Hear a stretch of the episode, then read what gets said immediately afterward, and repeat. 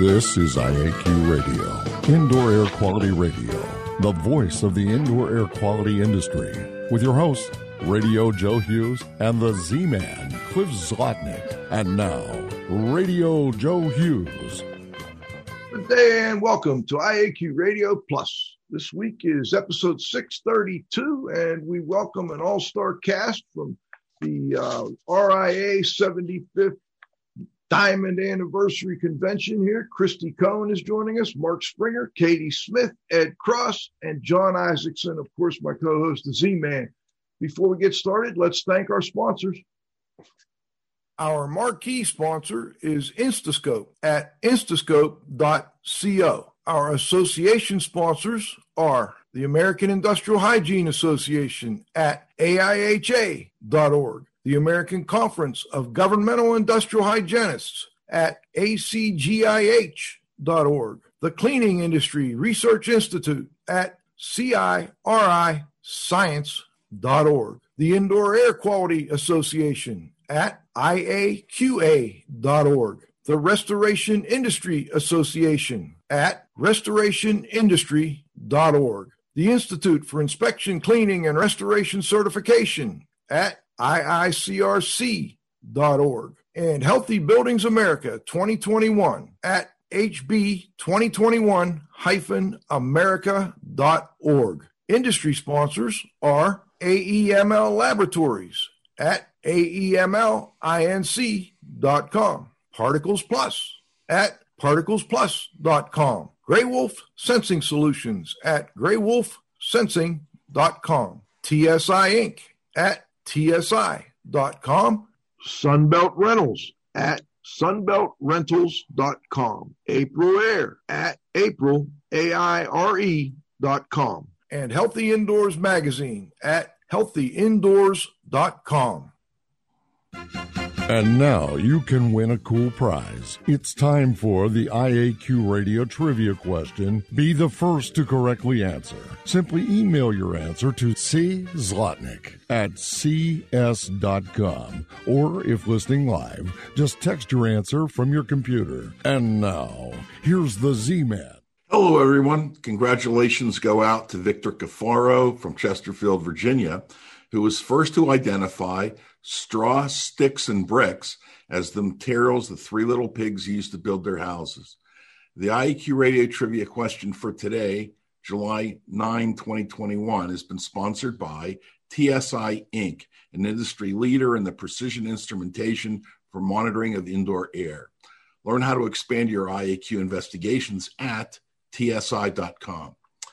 Here's today's trivia question. Martin King was RIA's technical director for restoration, who was the association's technical director for fabrics and textiles.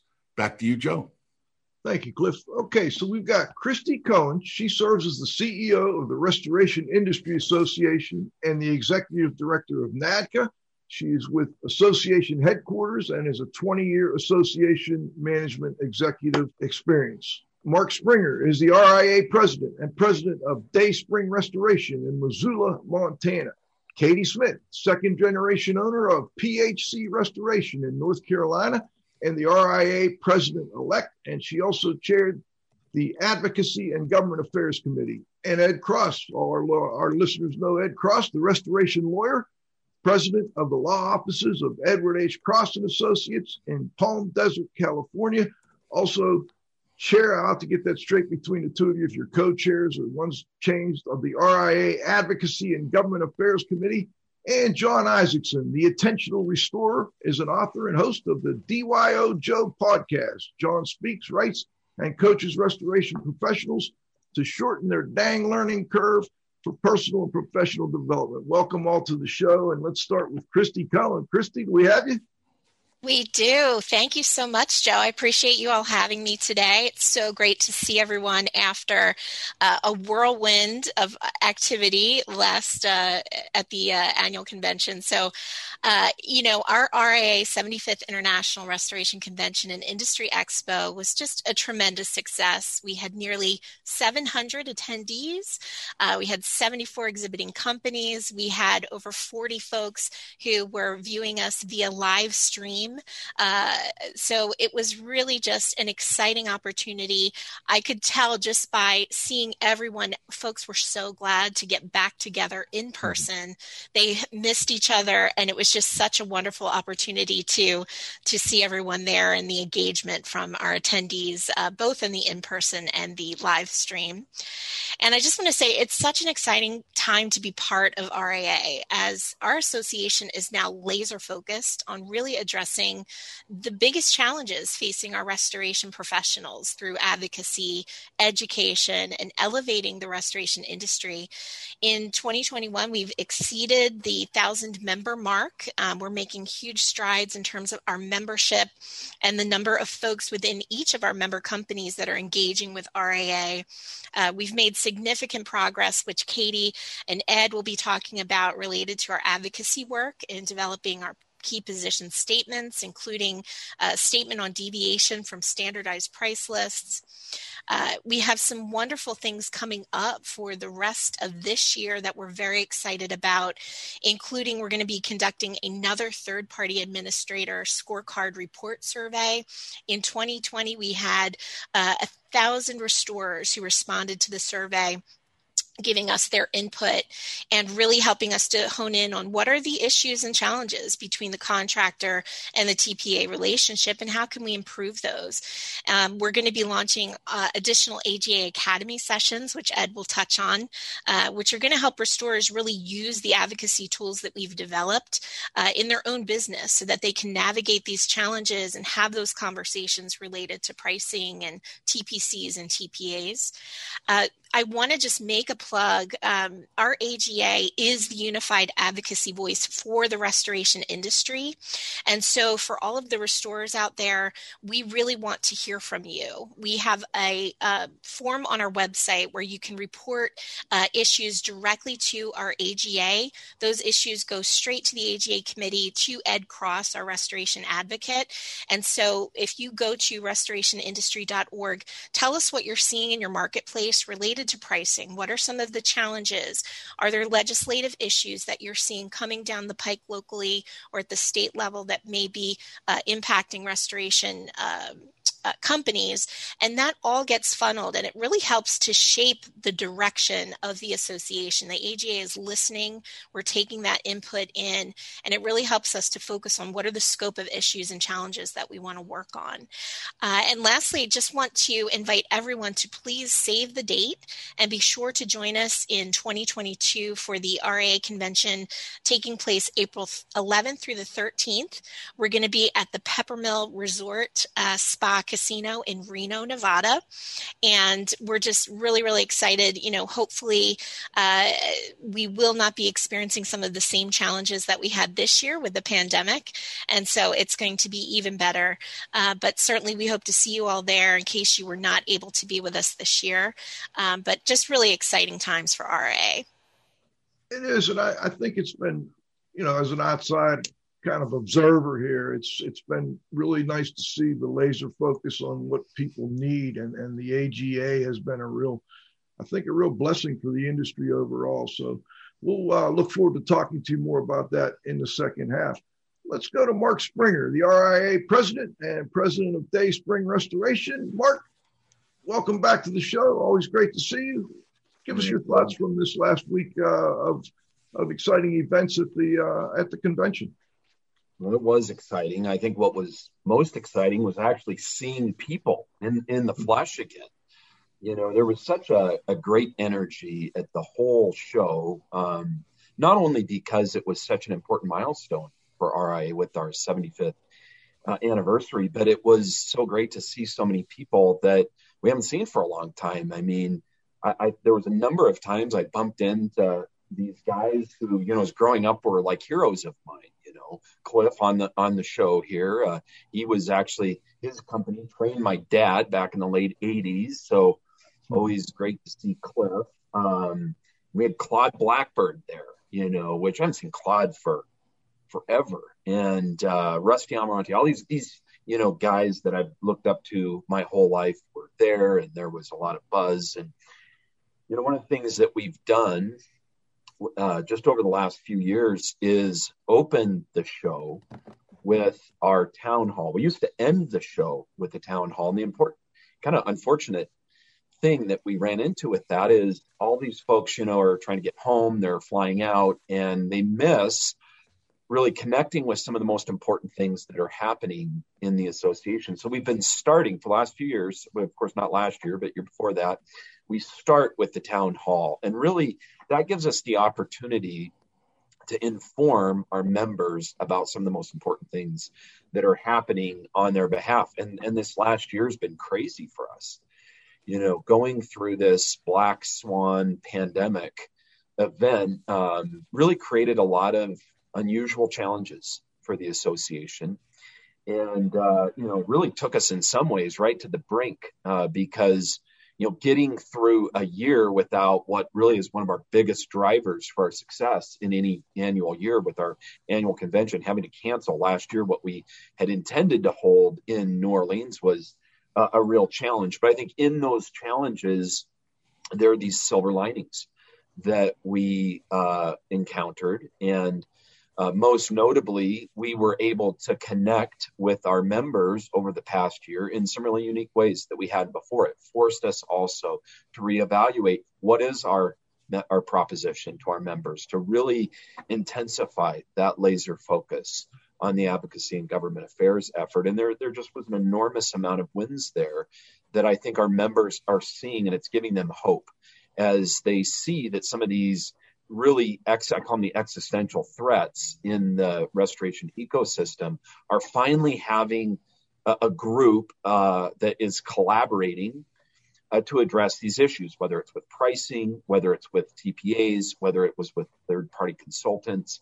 We have seen the industry come together and address these issues and then advocate on their behalf. So being able to share what's been happening with that in, in the, the kind of launch of the event in the town hall, I think gave people a lot of, you know, uh, hope that things are headed in a direction that is sustainable, which is our whole goal here, right? Is sustainability for the restoration industry. And, you know, I, I know Ed and Katie are going to talk a lot about uh, some of the specifics in that, so I don't want to uh, steal any of their thunder. But one of the other things we updated folks on in the town hall were, first of all, just an update of what's happening with RIA and IICRC. You know, we've we've had some some times over the last few decades where uh, the two associations weren't exactly simpatico. You know, it was, there's a little a little a bit of challenge there, and you know, I was not prepared for. We I invited Michael Dakduke, the CEO of of IICRC, to step onto the stage and give some updates. And I wasn't prepared for exactly what he said, but what he he claimed is RIA is IICRC's best partner in the industry, and I. I've seen so many practical areas where I would say that the, the partnership has been really positive and has generated some incredible value for the industry at large. Um, but that's that's just you know I think a couple years ago, maybe five or five to ten years ago, having that sort of statement in front of the whole industry would have been pretty unthinkable. And yeah. so I think we're proud to see that progress that's been made there. And I think that's really important, not only for our members, but for the even the people that may not technically be RIA members. It's it's encouraging. It's encouraging to see the industry unifying and working together. And and those were I think some of the biggest messages there to kick off the event, the town hall. It sure is, Mark. I know Cliff and Pete and I have all advocated for working together more over the last. Well, we've been doing this for 14 years now, and over the last two or three years, and a lot of uh, credit to you and to to the uh, people from IICRC, uh, Kevin Pearson, and uh, you know their their group, and it's really good to see you guys working together to pull pull the industry forward. I'm I'm really happy about that. Katie Smith, second generation owner of PHC Restoration. Katie, you're the I, I, you have to ask, are you the chair of advocacy and government affairs or co-chair? How does that work? I am the chair. Ed was our founding chair, but I am now the chair, and Ed is our restoration contractor advocate.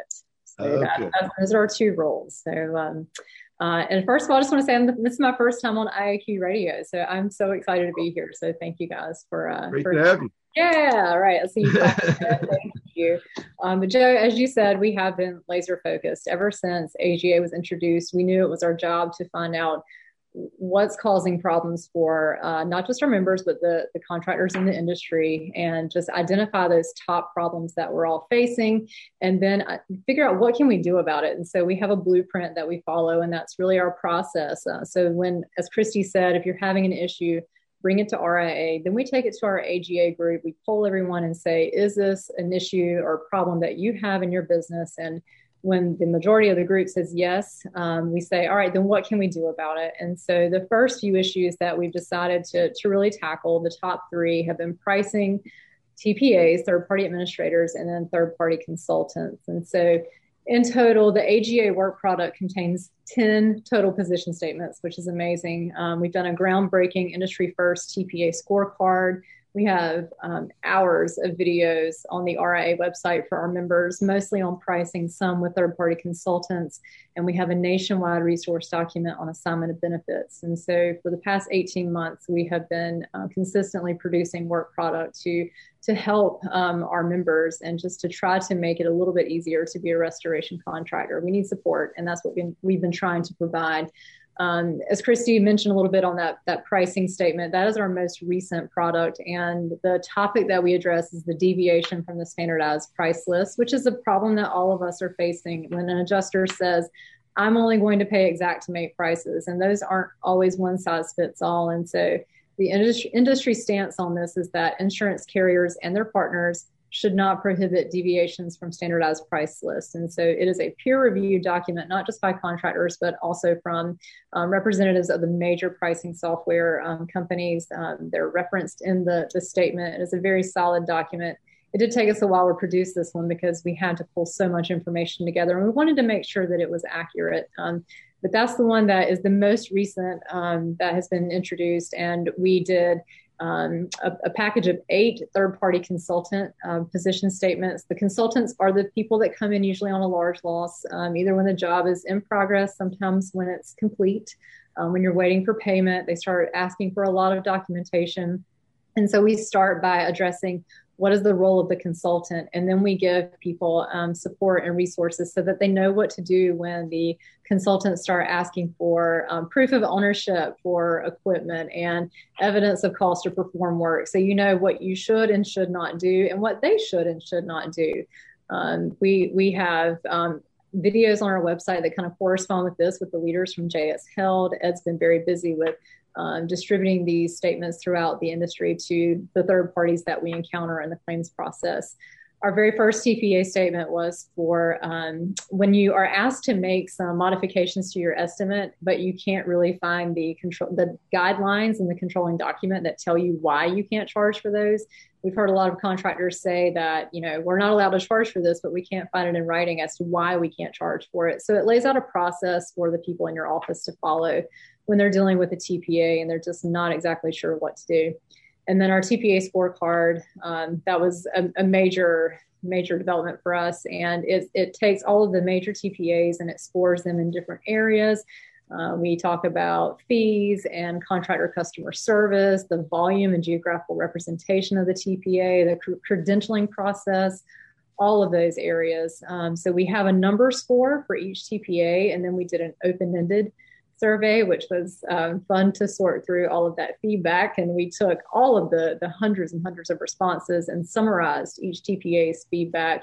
Then we listed their top three opportunities for improvement. And so, as part of Ed's work as our restoration contractor advocate, he takes all of these resources out to these um, these these people and he says here's what the the restoration contractors are feeling in their business here are the roadblocks that they have um, what can we do about it? And so he actively campaigns for change with those parties, but he also helps to educate us as restorers on best practices um, so that we're facing less roadblocks on the day to day aspects of our business. And so he's going to tell you exactly um, what he's doing through our AGA Academy in his section next. Thank you, Katie. That was very, uh, very interesting. I, I find that uh, I, have got a couple follow ups for you. I'm going to give you one now, and then on the second half, maybe you could answer this for me. I'm, just curious. You're you're out there in the real world. You you own a restoration company, and I'm wondering if you can give us an example of something that you picked up from your work with the AGA that kind of helped you on a real world project. So absolutely, um, right. So I'm okay. Um, I'm in between two markets, and so I'm in between Raleigh and Fayetteville. And uh, I have adjusters that assume that it costs less money for us to travel 20 miles south than it does for us to travel 20 miles north. And so the assumption is that you shouldn't be charging Raleigh rates in the Fayetteville market. Same people doing the work, same subs, same in house labor, same materials bought from the same stores. And so um, I've actually been in communication with um, what what this this uh, carrier would call their home office and their their claims management for the entire state. We have um, thoroughly reviewed the pricing position statement just to try to educate them, just like restorers need to be educated. Uh, adjusters need to be educated as well because sometimes Xactimate is they're they're using just what they know, which is just sometimes the bare minimum, and so they really need to understand how the labor rates are built and they need to understand this is this is what Xactimate allows for in this price this is what you can see online what i'm hiring for and you know just understanding that um, a, a, price is, is just a starting point and a zip code is also just a starting point and and i am actively using it to educate um, adjusters and claims managers in my area excellent great example let's go to mr ed cross the restoration lawyer hello ed Hello, Joe. Welcome back. Thank you, sir. Give us your thoughts, Ed. Uh, Katie covered a lot of what you know the AGA does, but I'm sure there's a couple things you could add. Well, yeah, there's a whole lot going on. Katie did an excellent job with the overview there. At our convention, we rolled out the very first session of the AGA Academy. What is the AGA Academy? Well, the AGA has put out all of these different resources, these tools like position statements and videos and surveys and reports. But what does a restorer do with those as part of the daily practice? So, what AGA and RIA decided to do was to develop a training program, and that's called uh, the AGA Academy. And this is where we give you the nuts and bolts of how to incorporate all of those tools into your, your daily practice. And in Orlando, we had the very first session. And this session, this course, uh, was dedicated to the RIA's 50 state reference guide on the law of assignments of benefits and insurance bad faith.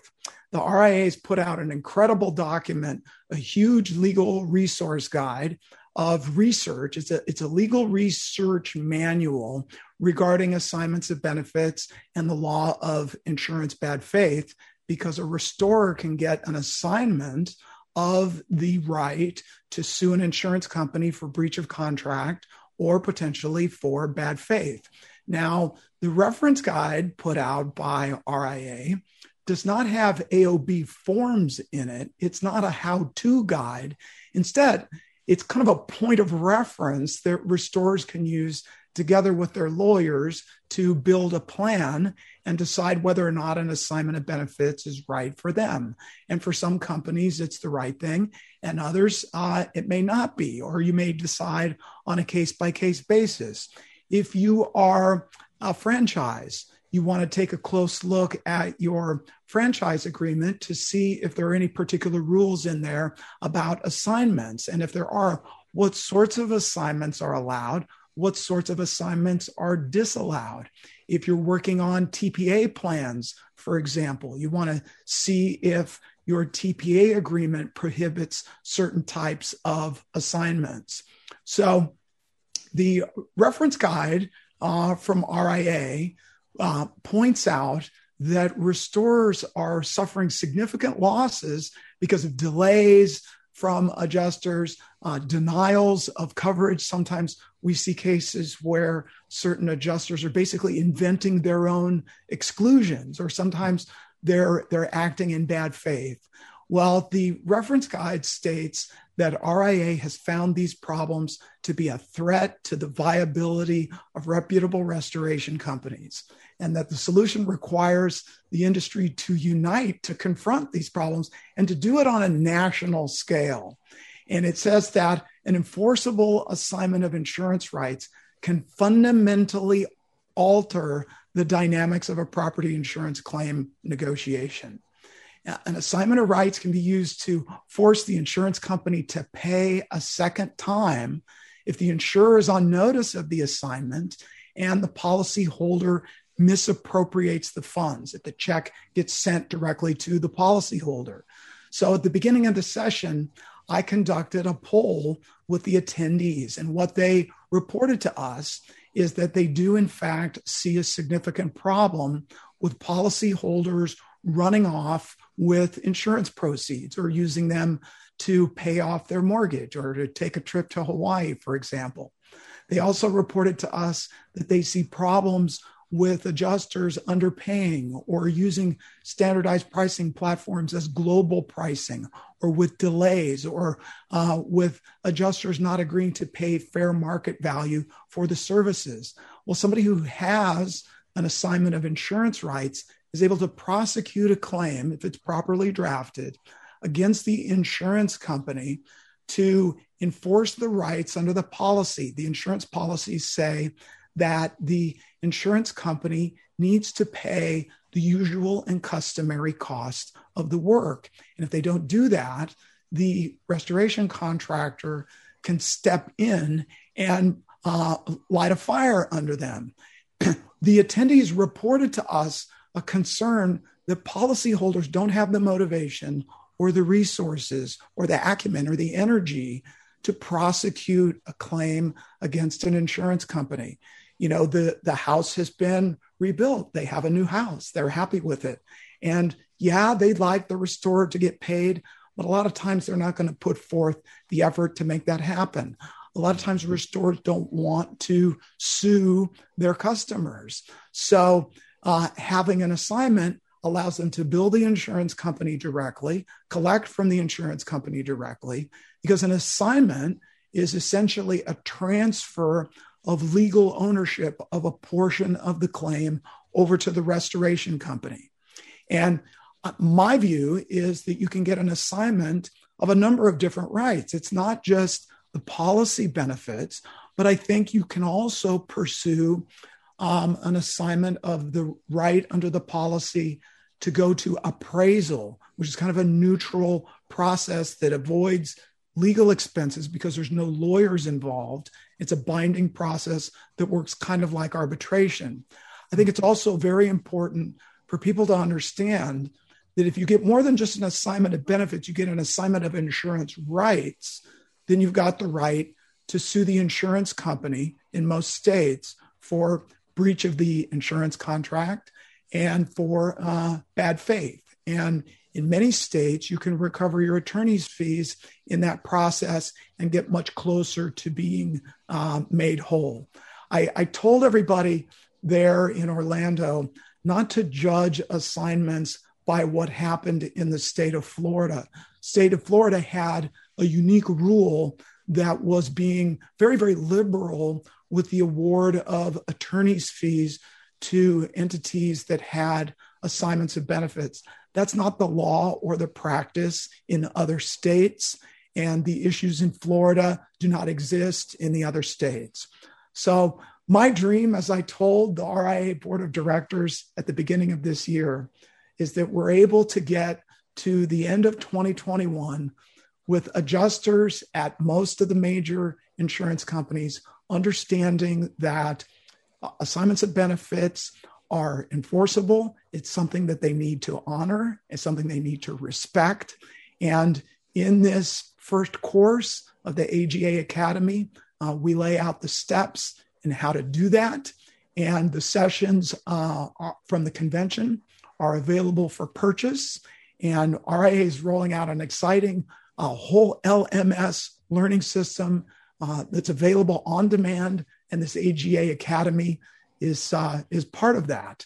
And then in uh, the next round, uh, when you're ready, I can tell you a little bit about Face the Advocate. All right, let's do that in the second half. Ed, thank you. That, you know, very interesting. Uh, this whole, I think a lot of the, you know, I've been more on the consulting side of things. I think a lot of us don't always understand all those possibilities and the assignment of benefits, and they got a bad name in Florida. And I think uh, you've done a good job of getting the word out on what it is, why it is, and and how it can be used. So we appreciate that. Let's Thank go you, to John Isaacson, the intentional restorer. John, I, I think you're kind of a, a new guy at the RIA convention. You may have been there in the past, but we, we wanted to get your thoughts on, you know, what you saw and what you heard and how you felt. Um, yeah, well, for, first of all, thank you for allowing me onto the hallowed grounds of IAQ Radio, the OGs of of restoration podcasting. I think I looked it up. You guys started in 2006, right? Yes, sir. So before I was back in the internet radio days, and so yep, uh, yep. Thank you no for Zoom. before Zoom existed, John. yeah, yeah, yeah. Well, and before podcasting was really popular, right? So, yes, um, uh, so RIA, um, what is that again? the Restoration Industry Association. Oh, right, right, right, right, right. Okay, yes, okay. That that was that thing in Florida, right? So, yeah, that um, that was very exciting on a number of levels. Just number one, being able to meet with people in person, you know, was uh, was just great to get back to. I actually had planned um, to go to New Orleans last year, and uh, was was pretty sad that that got canceled. But I think I think the quote of the event, uh, drum roll please, goes to Katie Smith as she was receiving her um, Women in Restoration Award. She said, There are thousands of contractors, but we don't have thousands of problems. We all have the same major headaches. And I think, you know, mic drop, you know, that was, uh, uh, I think that was a really good encapsulation of, you know, where we're at where we've come, um, and uh, and then you know hopefully where we're headed. You know, so um, I thought that was uh, just really. If everybody just takes a moment and thinks about that, I think uh, you you can see where RIA's come, where it's going, and and hopefully where we continue to go. Absolutely. Well, John, let's go to. I'd like to go to Cliff, the Z Man Zlotnik. Cliff, do you want to do your president's reception uh, lineup before or after halftime? Well, I can do it now if you want. Let's do it. I'll, I'll, I'll keep it short. Well, I had the opportunity to be on a panel with uh, a number of past presidents. There were four of us. Uh, it was Barry Swidler, uh, myself, Rusty Amarante, and Scott Stamper, and we were presidents uh, in that order and you know, different decades. And um, one of the things that that we were asked to talk about are, are different threats that the association faced. And over the period of time, uh, one of the biggest threats was really the enemy within. And you know we know who the enemy is, and and it's us. And you know what's happened over the course of history is several people uh, at different times decided that they were going to misappropriate uh, association property.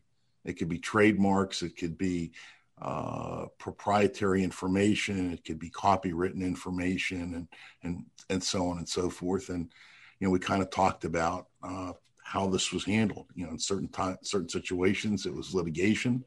In other situations, it was resection. Uh, for those of you that don't know what resection means, it means surgical uh, removal. So that was uh, that was one thing.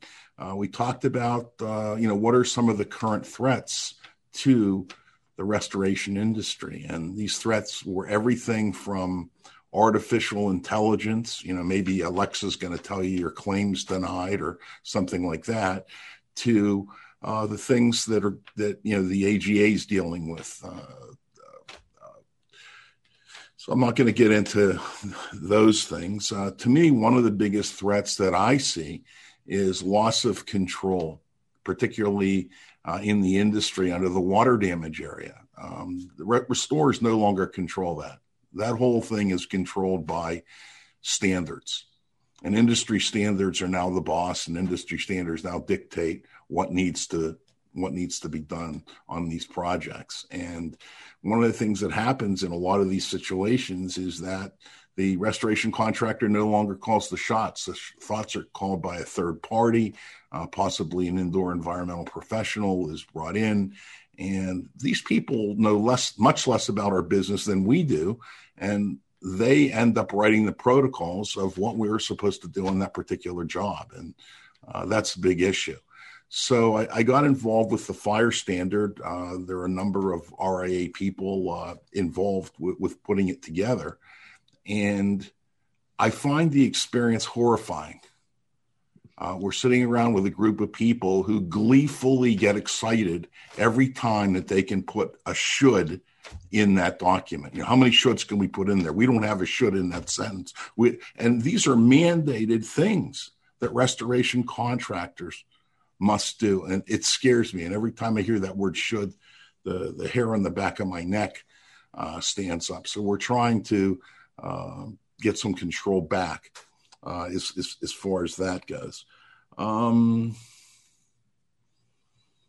that's really pretty much it. Um, I do think that you know every person owes a portion of their time and money to the industry uh, where they earn a living. That was said by teddy roosevelt and i think it's really really true.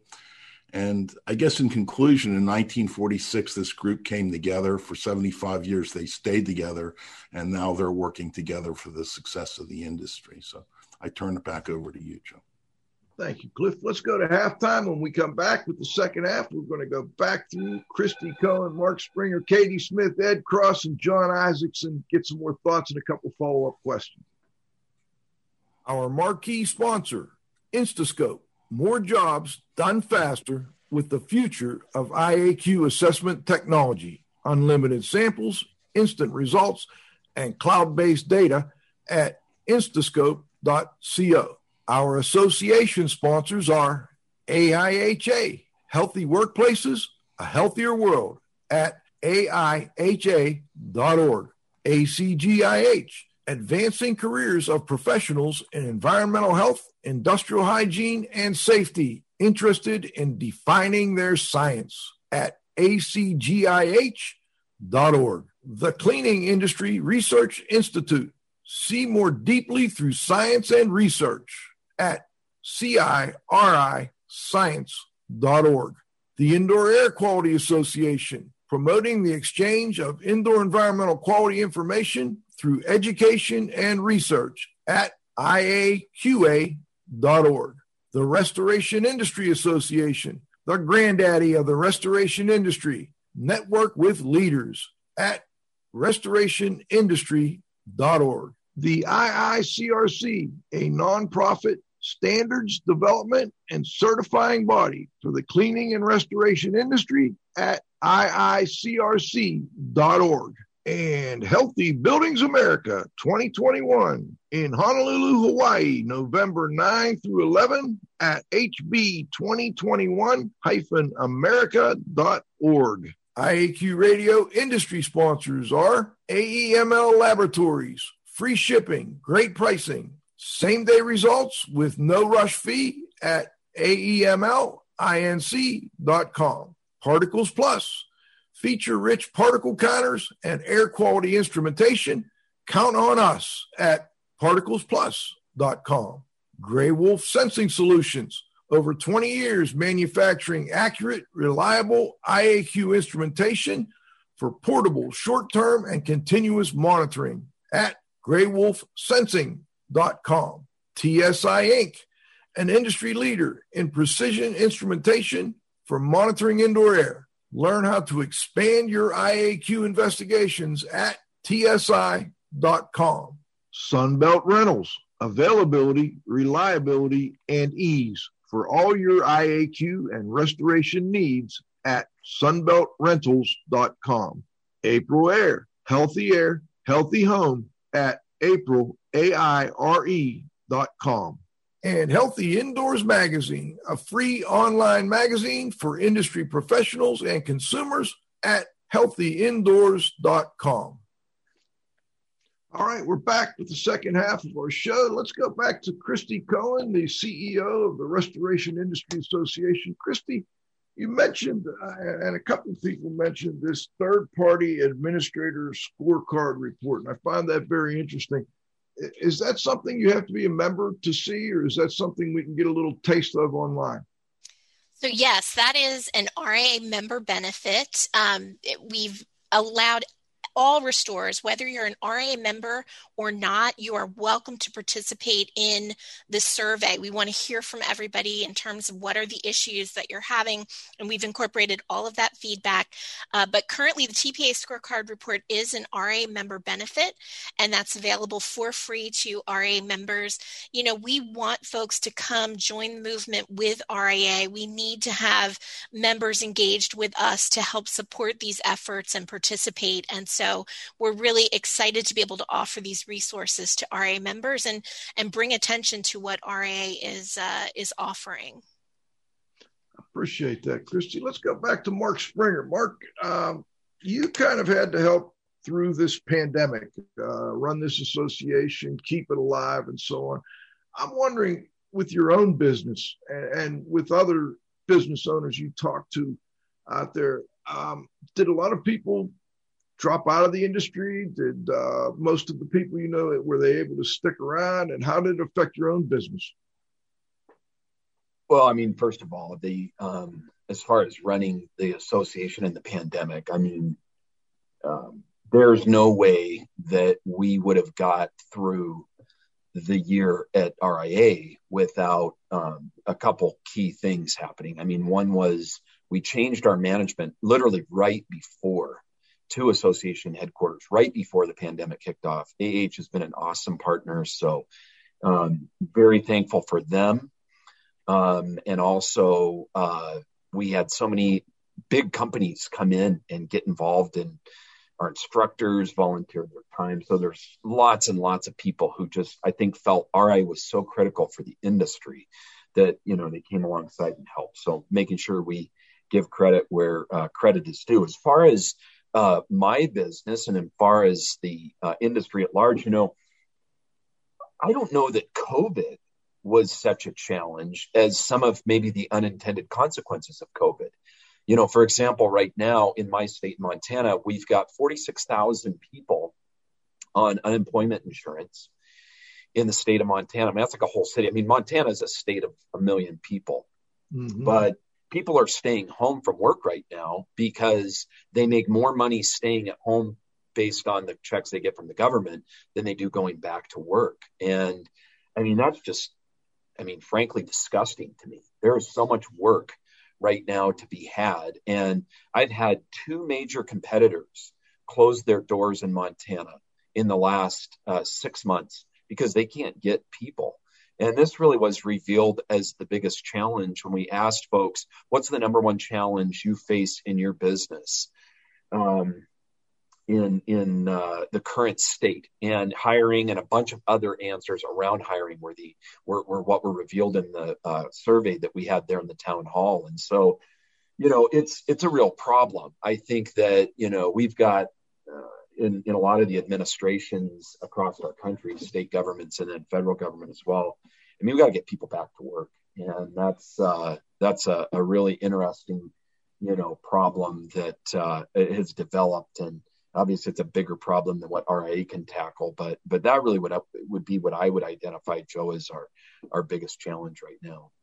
Okay, Katie Smith. Let's get back to you, Katie. I want to ask you about how the the third party administrators have responded to this, you know, focus on them all of a sudden from RIA, the members, and and and uh, the industry at large?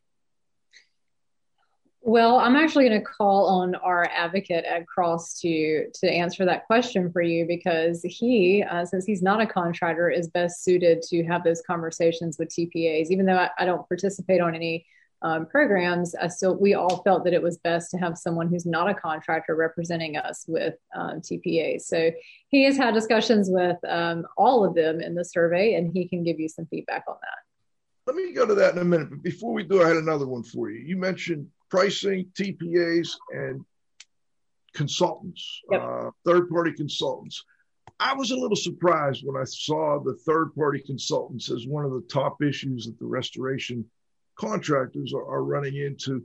Um, what is the big, what's the biggest complaint about the third party consultants? To, to make it as basic as we possibly could, I would say it's getting paid. Um, dealing with the consultants just prolongs the process and all of the requests uh, for documentation and all types of, of, other information. It just delays the, the timeline of getting paid. And um, it, it's difficult a lot of times when you, you're the first to arrive and you make good, solid decisions, and then you have to go back and justify everything that you decided to do. Meanwhile, the client is, has been made whole uh, they're back in business, everything's fine, but you're just um, sitting there waiting to get paid. And so I would say that has been the, the biggest complaint, and and that's been a complaint um, by by the average RIA member, and not just a few members. Okay, interesting. All right, let's go to Ed. Ed, can you answer that question on the TPAs? How have they responded? Well, they're responding well. They are, excuse me, very appreciative of us of having uh, conducted the survey. You know, we had nearly 1,000 contractors uh, respond to the first survey and hundreds respond to the second uh, round of the survey. You know, Joe, there's no Yelp available where a contractor can go on to check and compare between various TPAs. And they have some very appealing marketing programs, and contractors don't really have ready access to a lot of raw information, uh, some unvarnished commentary about how these programs work. So RIA once again stepped up and did that with these uh, these surveys, and each TPA had the potential to uh, score up to 100 points, and all of the top 10 TPAs scored below 59 points. And the hmm. original plan was to assign letter grades to them. Had we done that, they all would have received the same letter grade. And so that would not have been a distinguishing factor. So we just put num- numerical scores on those. So what I decided to do was to start an RIA talk show. And now it's called Face the Advocate. Face the Advocate is a show where restoration industry stakeholders respond to positions taken by the RIA and its members.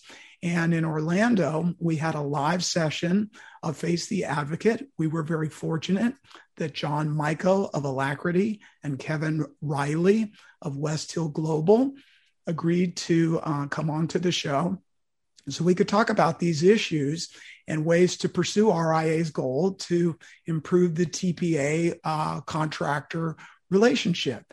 And contractors are quite concerned about the fees that uh, TPAs charge, particularly when uh, a referral fee is being charged on a project that was not actually referred by the TPA. They say, why should I have to pay for this? I got the job through my own, through my own relationships and my own marketing efforts.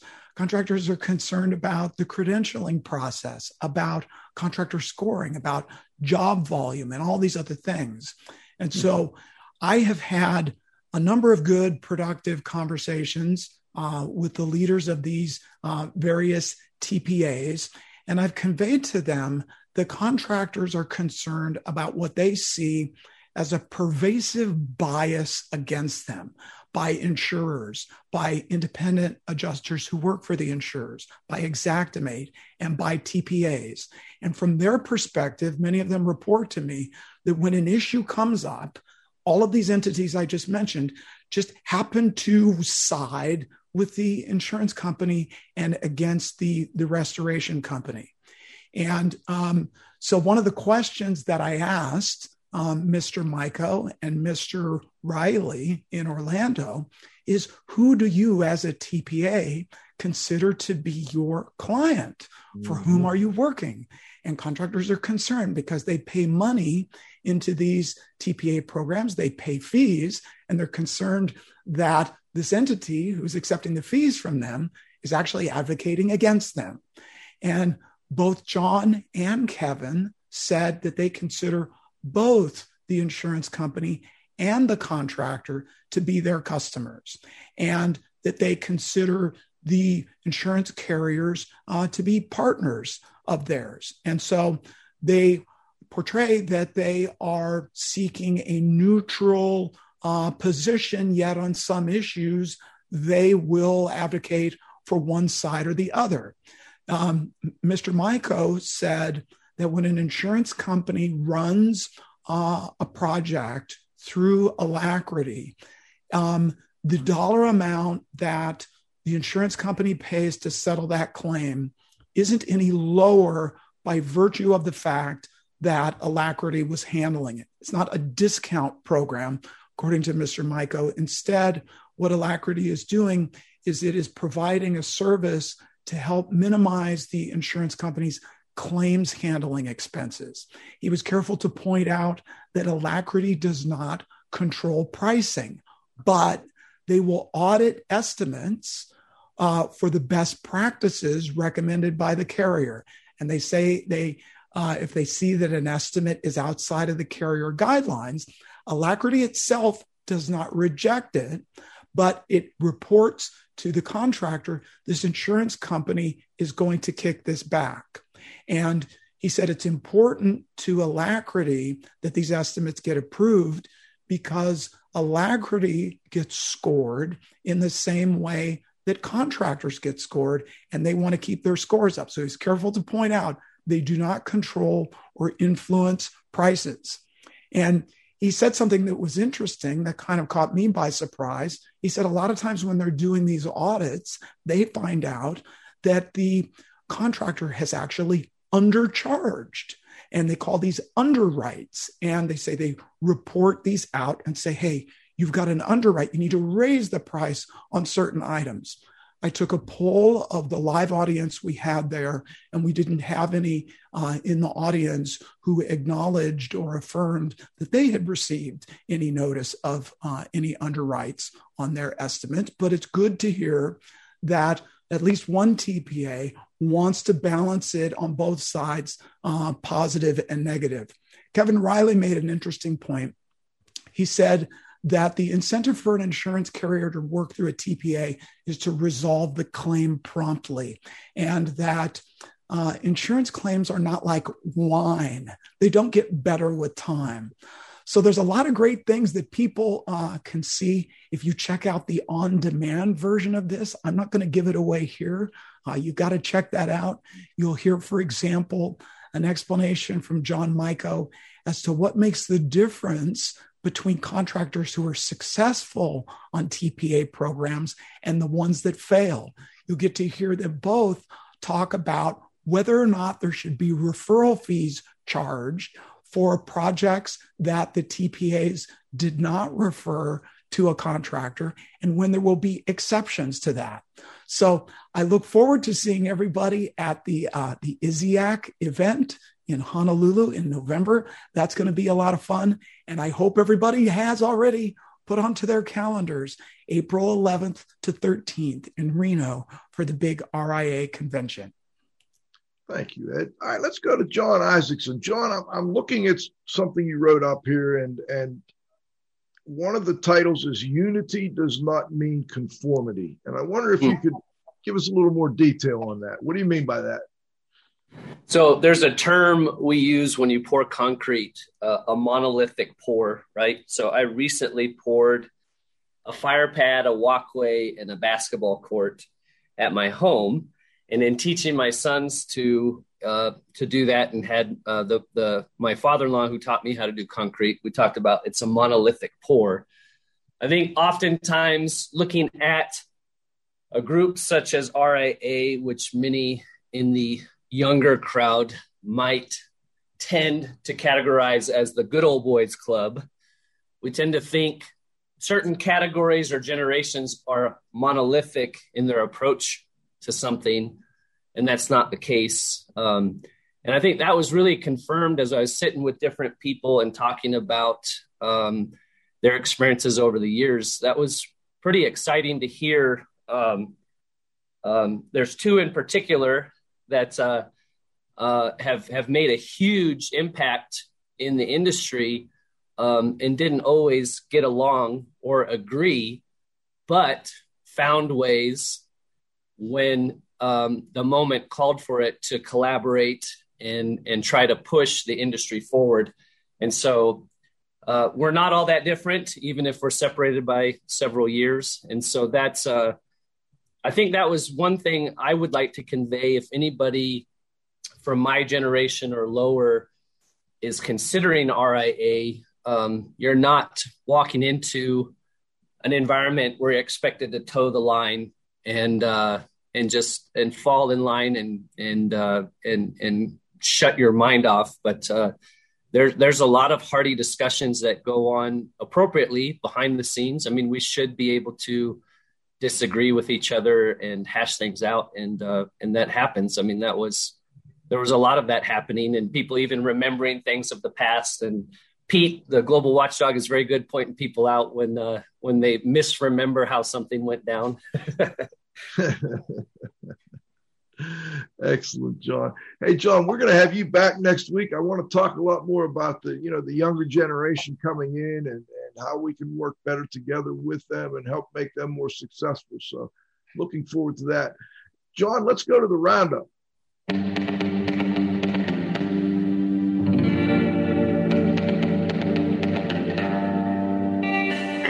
The roundup is brought to you by Aprilaire providing healthy humidity, ventilation, and air purity solutions for new and existing homes.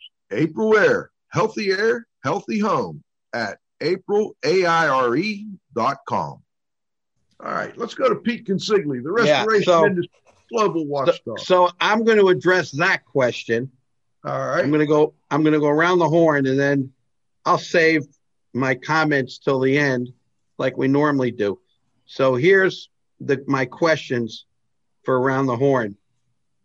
Mark, um, I want to know what lessons did you learn by being the president of an association during a pandemic and all the other challenges? Now, don't answer yet. Just think about it. Katie, I want to know, you know, you're president elect. You're coming in. Association's on the uptick. Things look good. You know, what are you thinking about? What kind of agenda do you have? Where do you want to take things? You know, how's that transition and how are you going to pass the baton? Uh, Christy, for you, you know, give us besides the convention next year, any little things you can share with the audience. Because remember, the audience is much bigger than the 30 plus to call in today. When the blog goes out, we get a lot of hits, a lot of downloads. So what what what's on the horizon for 2022, even in 2023 in the educational category. I think that's really important. You know, how that uh, connects with IICRC and not, but I know there's a lot of exciting stuff going on. I think that's worthy of sharing. And uh, Mr. Isaacson, for you, and like you, if you have any further thoughts to think about this, there was a lot of uh, a young, a lot of the young restorers I saw at the conference and some of them were local from Florida. Maybe it was just convenient for them to come, but you can tell there's a new feeling coming on. And I saw your column, so I don't want to under, under, under, undermine what you're going to put at R and R with Michelle. But you know, if you got a little pearl that you want to kind of share, that'd be kind of good. But you know, we'll give Michelle a. She she did a fabulous job. And Ed, as far as you're concerned, I you know, I actually don't have any question for you, brother Ed, because you're so thorough. And Katie passed you the ball. You covered that, and you know, I, I love the face the advocate stuff. It's just really fabulous. You, you did a good job, and I don't. I, uh, you know, Michael, John Michael, Ed was unaware of the fact that John Michael was on our board for a while, and he's a lawyer, but he uh, gave a lot of advice to the association uh, through some of the lawsuits, and I think his service was fabulous. Mark, I think you were on the board at the time, and he really, you know, outside of all the TPA stuff, he was a real good servant of the association. And I think it's worthy that you know he gets an attaboy. And he wrote a great article that in the C&R, and Katie, maybe you remember this, on where the TPAs were going and you know the technology it was fabulous i i i was one of the primary editors at the time and uh, there were a couple things in there the committee said and I had to go around with him, the corporate lawyer of Alacrity, and their marketing person. But anyway, it was a really fun thing. We came to agreement. I thought it was a great article. So, um, anyway, so th- those are the kind of questions I have. I do have some comments that I like to wrap up with, but you know, uh, those were some things that we kind of talked about. Um, and then, of course, they go around the horn and the roundup. And of course, you all can just say, Pete, we ain't going to address that, and that's okay too. But uh, you know, say whatever you want. So, Joe, I'll turn it back to you for the time being. All right. Well, let's start with Mark Springer. Mark. Uh, Pete's exactly right. Uh, John Miko does uh, deserve m- numerous attaboys. I mean, one is his service to the association. Second of all, stepping onto the stage with Ed Cross is, um, you know, not easy for anybody. So, uh, you know, I think the point is, though, that exactly the purpose of AGA and the purpose of what the association is doing is to be able to respond to the sort of issues that come up when John Michael presents to us, here's the direction TPAs are going. That's primarily going in a direction that is carrier centric. That is a direction that's based on what the carriers are dictating based on their needs with very little input from contractors. And so contractor input and contractor voice is critical if we're going to be able to make sure that the future of this ecosystem is sustainable because uh, a lot of the contractor demands are not sustainable within the context of what contractors deal with with material prices, administrative costs, um, and labor costs. So those are, are really important. As far as your question, Pete, of you know what did we learn from getting through the pandemic? I think the most important thing is that RIA, like any association, has to be so incredibly in touch with uh, the pulse of our members and the needs of our members and not I, I think as associations sometimes we can make our path forward based on what we think is important rather than what our members think is important. And we had to really reevaluate some of those things and we had to make sure that we knew this is what our members see as valuable. This is what our work product has to be focused on. And this is what we have to be able to bring back to them that can help improve their business and i think and you know i could we could spend a whole uh, session here of IAQ Radio talking about a lot of the things that RIA did in that context. We hit on some of them. We only really hit the tip of the iceberg. But if we're not making sure that our efforts are in step with their what they need for their business, then the the, the association isn't going to last. And I think that more than ever, we've been forced to do that. I think that our board and our volunteers and our staff have done an excellent job of doing that. And I think that we heard over the last week or so that we've made a lot of strides in that respect. And I'm really proud of our board and all the volunteers and what they've done to accomplish that. Thank you, Mark. Let's go to Christy Cohn. So, uh, Pete, great questions. There is so much ahead for 2022 that we're very excited about.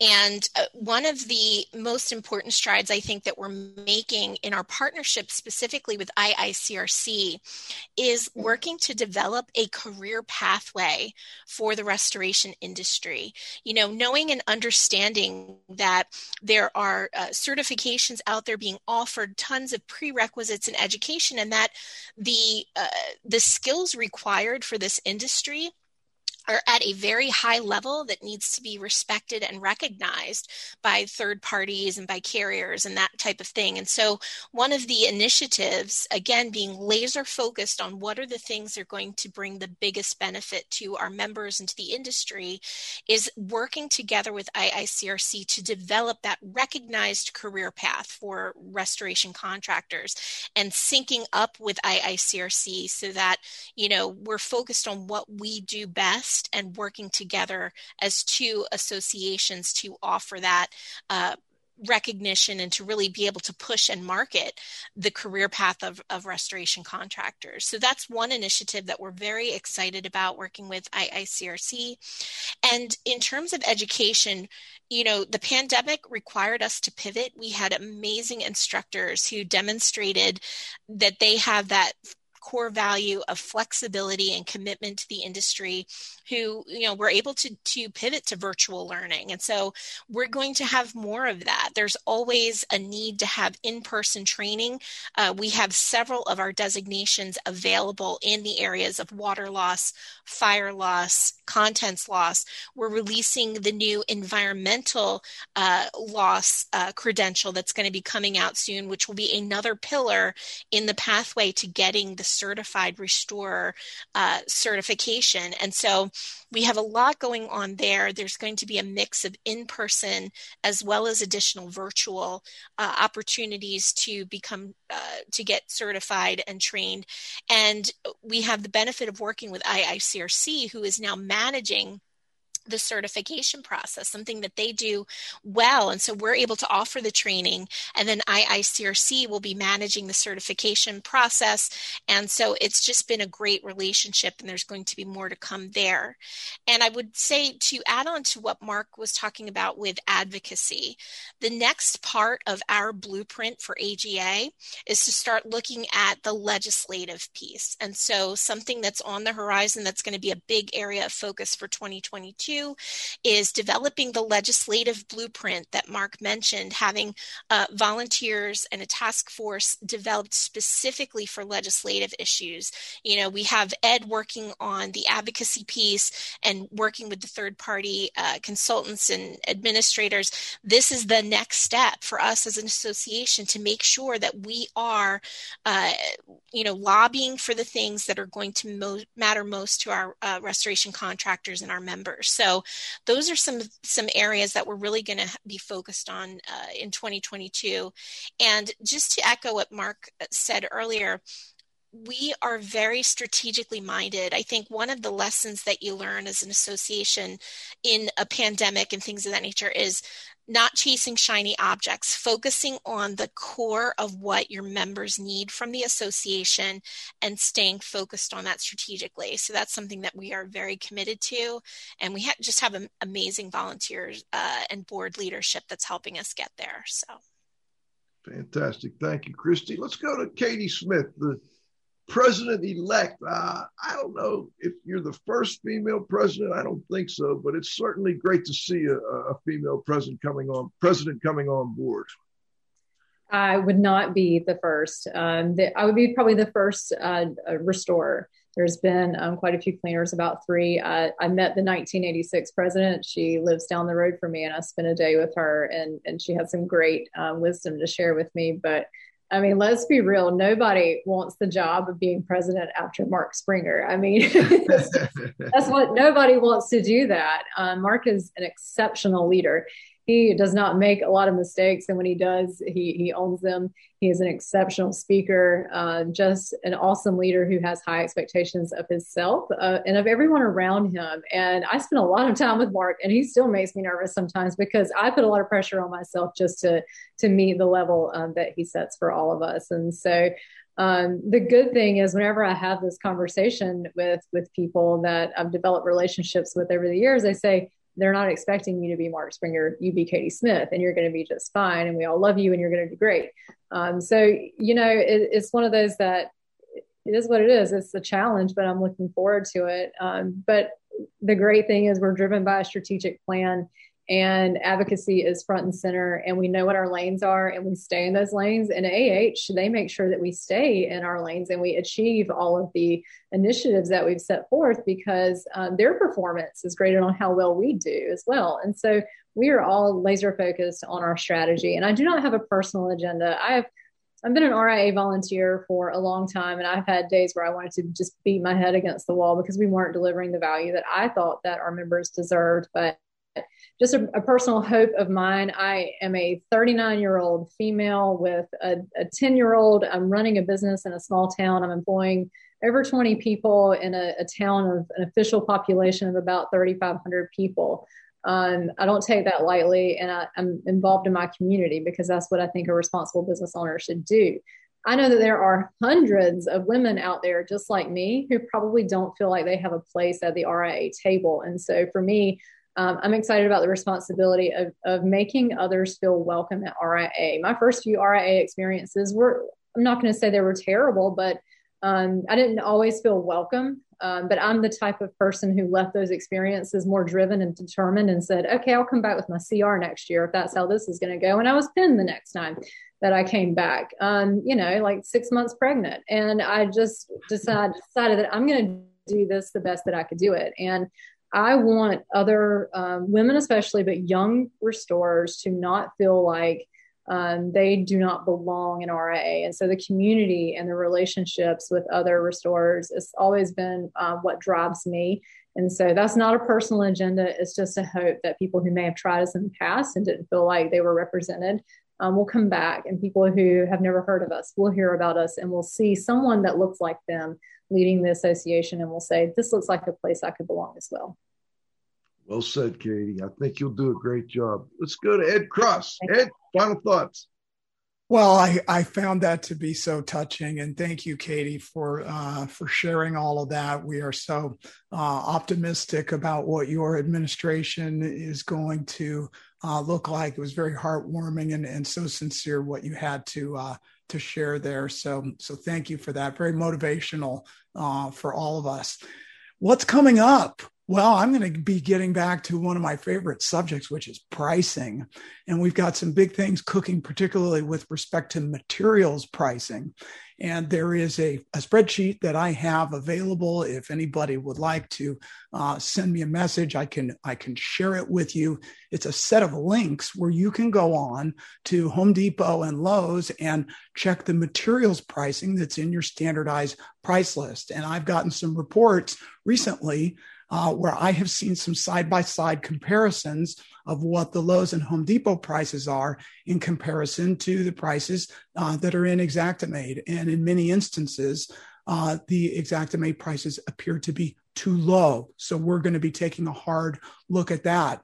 Uh, we're also very excited about the program uh, that exact Xactware is going to be rolling out with the uh, the pricing analyst, the golden contractor, and uh, we really think this is going to help to level the playing field. We're grateful to Xactware for um, indicating a willingness and an openness to listen to us and to incorporate the concerns of uh, of contractors in uh, in what they're doing, and we encourage the other stakeholders in the restoration ecosystem uh, to take that into account as well. Just like Brother Springer was talking about uh, with respect to the uh, the TPAs. So the next six months, the next year, are going to be very exciting. Uh, RIA and AGA is getting bigger. It's getting wider. It's gaining uh, more respect and more traction. Thank you, everybody, for for joining on board. Thank you to our investors, and um, we encourage everybody if you think this is helpful uh, for you, and we believe that it is. Uh, that you will make an investment in the AGA. It's not a donation, it's an investment because we hope that you will see an actual tangible return on that. So thank you for having me on the show again, guys. Fantastic job. Kudos to all. Thank you, Ed. Always a pleasure. Let's go to John Isaacson, the intentional restorer. Kind of lead into next week, John. Give us your thoughts. Um, I guess I'd like to maybe close my uh, hallowed uh, section. You know, the, the the the moment everybody's been waiting for. I know you, have all been waiting and just wanting to hear what I had to say. So, um, Katie mentioned that uh, you know she doesn't want to be in the the shadow of Mark Springer but I've just been asking, like, when can we get somebody other than Mark Springer? Uh, can I get an amen? Amen. No, no, no amens. no. Uh, uh, if anybody misunderstands, I have the highest respect for Mark Springer and have very much enjoyed working with him. But uh, my, I guess, closing comment uh, quotes Cliff said, uh, Cliff Zlotnik, the Z Man, said, the shortcut to growth is community. Um, and I think uh, man, in, in, in the age of the internet, there's no barriers to information, to, to distributing information. And so I think one of the challenges um, is just weeding through the noise to find good information and good people. And, um, and like Katie mentioned too, that's the same. I think the last time I went to RIA was maybe 0405. Um, and up until this advocacy thing started popping up, um, I really hadn't seen a reason to be a part of RIA or felt that the representation was there.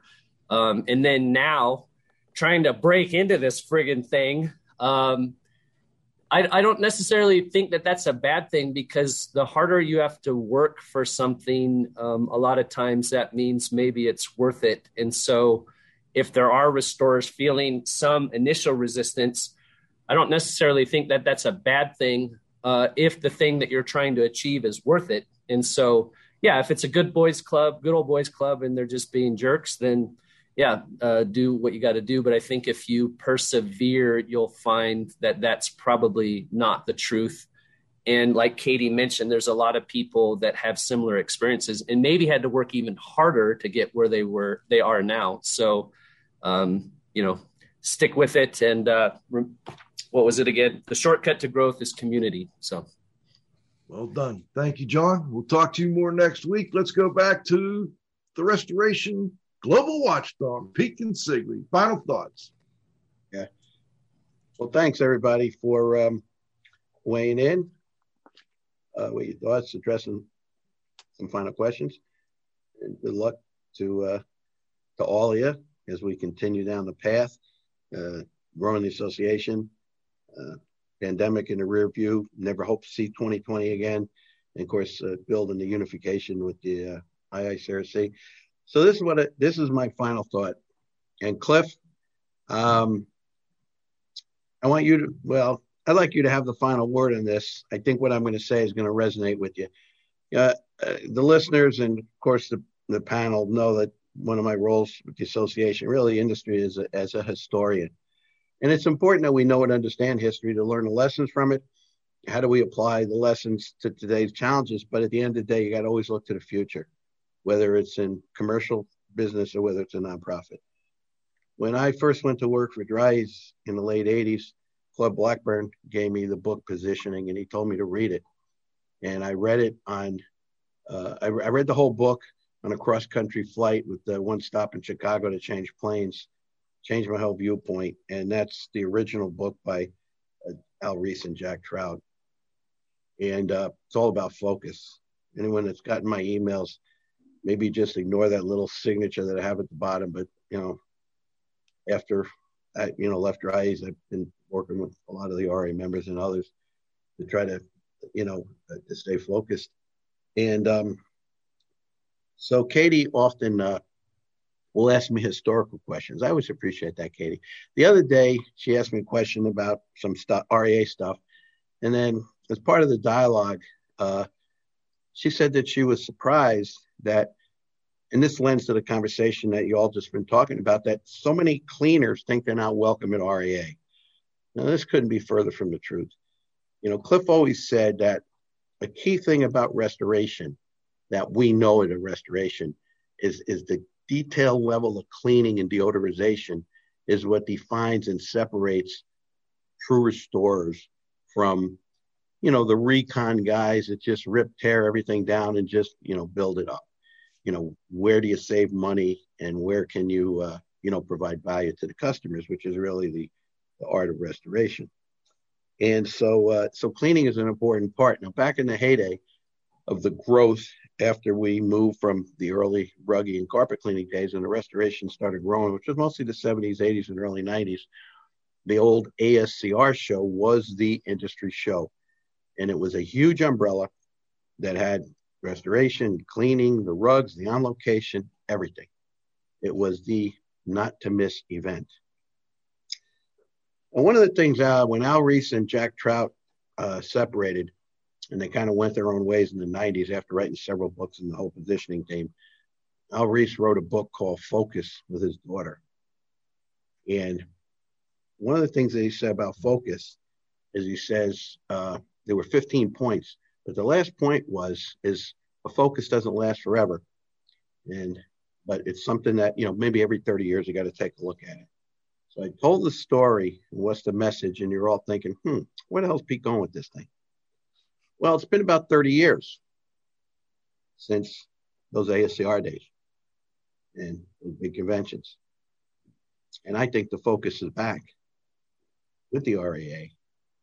And the cleaners are welcome. Everybody's welcome. And I think we're going to have that big tent, that big umbrella as we grow They're all going to be under that one tent. The industry needs a global association. And when we did the rebranding, uh, we were put in a position to grow that association globally uh, with all the different countries. The Aussie done a great job, and uh, the, the, British organization, which started by two long-term uh, ASCR members, and uh, and uh, I think I think the times are very very exciting. But uh, one little final point that led to the rebranding and maybe this perception in the marketplace.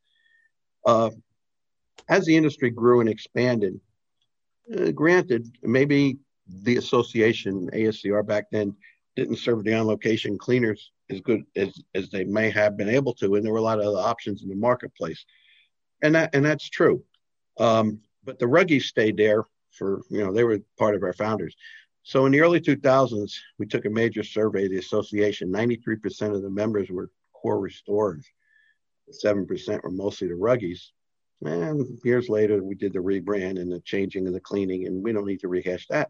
But you know something? The word restore has been used in the cleaning industry for years. Carpet cleaners talk about restorative cleaning versus maintenance and all that. And I think everybody got really up in arms over words here, words there. Words do have a meaning. So uh, cleaning and restoration, that is our industry. And um, we got a big umbrella. And uh, I'm pretty excited to uh, to see the focus return after three decades. Back where it was. Uh, not the good old days, the new days, or as Katie says, the new RIA, with all these new people, the women, the, the young restorers, and all the internationals. It's exciting times. And uh, with that, Mr. Z Man, I will defer to you for your final thoughts before you turn it back to Joe, because I always defer to you. I, I hate to admit it, Springer, but the Z Man is usually right. He looks you like this, right? I hate to admit it. He's not always right, but he's usually right. And so it's only appropriate as the elder statesman um, that he gets to say the last word. And then, Joe, I guess you close it out and thank you, everybody. And I, I look forward to Reno and uh, everything in between. thank you, Pete. Cliff? Yeah, you know, I, I think from a historical perspective, Pete, um, one of the things that I can tell you uh, in terms of, uh, you know, when we had a lot of carpet cleaners in the association, uh, what they wanted was jobs. They wanted what Service Master and ServPro and Stanley Steamer and so on and so forth did for their franchisees. That's what they wanted. I remember looking at the surveys and, you know, when we would talk to them and get the surveys back and, and so on and so forth. And, you know, the thing is, they didn't pay five or 10% of their volume to the association in order to get that. So I think that there was a, a big under, misunderstanding back then. But I, I agree. I'm excited about. Uh, I'm excited about the focus as well. I've long felt that um, the AGA and, and lobbying is what was needed because certainly we know the opposition is doing that. So it's my final comments. Thank you, Pete. I want to thank this week's guests, Christy Cohen, Mark Springer, Katie Smith, Ed Cross, John Isaacson, of course, my co-host, the Z-Man, Cliff Zlotnik, the restoration industry's global watchdog, Pete Consigli. John, you got to have faith at the controls. Most importantly, our growing group of loyal listeners. Please come back next Friday at noon. We're going to have uh, we're going to talk about a young, you know, getting that young crowd in here and uh, seeing seeing what interests them with John Isaacson back to join us again next week. The intentional restore. Great to have you on. Much appreciated. My co-host, the Z-Man, Cliff Zlotnik. John, you got to have faith at the controls. And most importantly, our growing group of loyal listeners and sponsors will be back next Friday at noon with the next episode of IAQ Radio Plus. For IAQ Radio, I'm Spike Reel saying thanks for listening.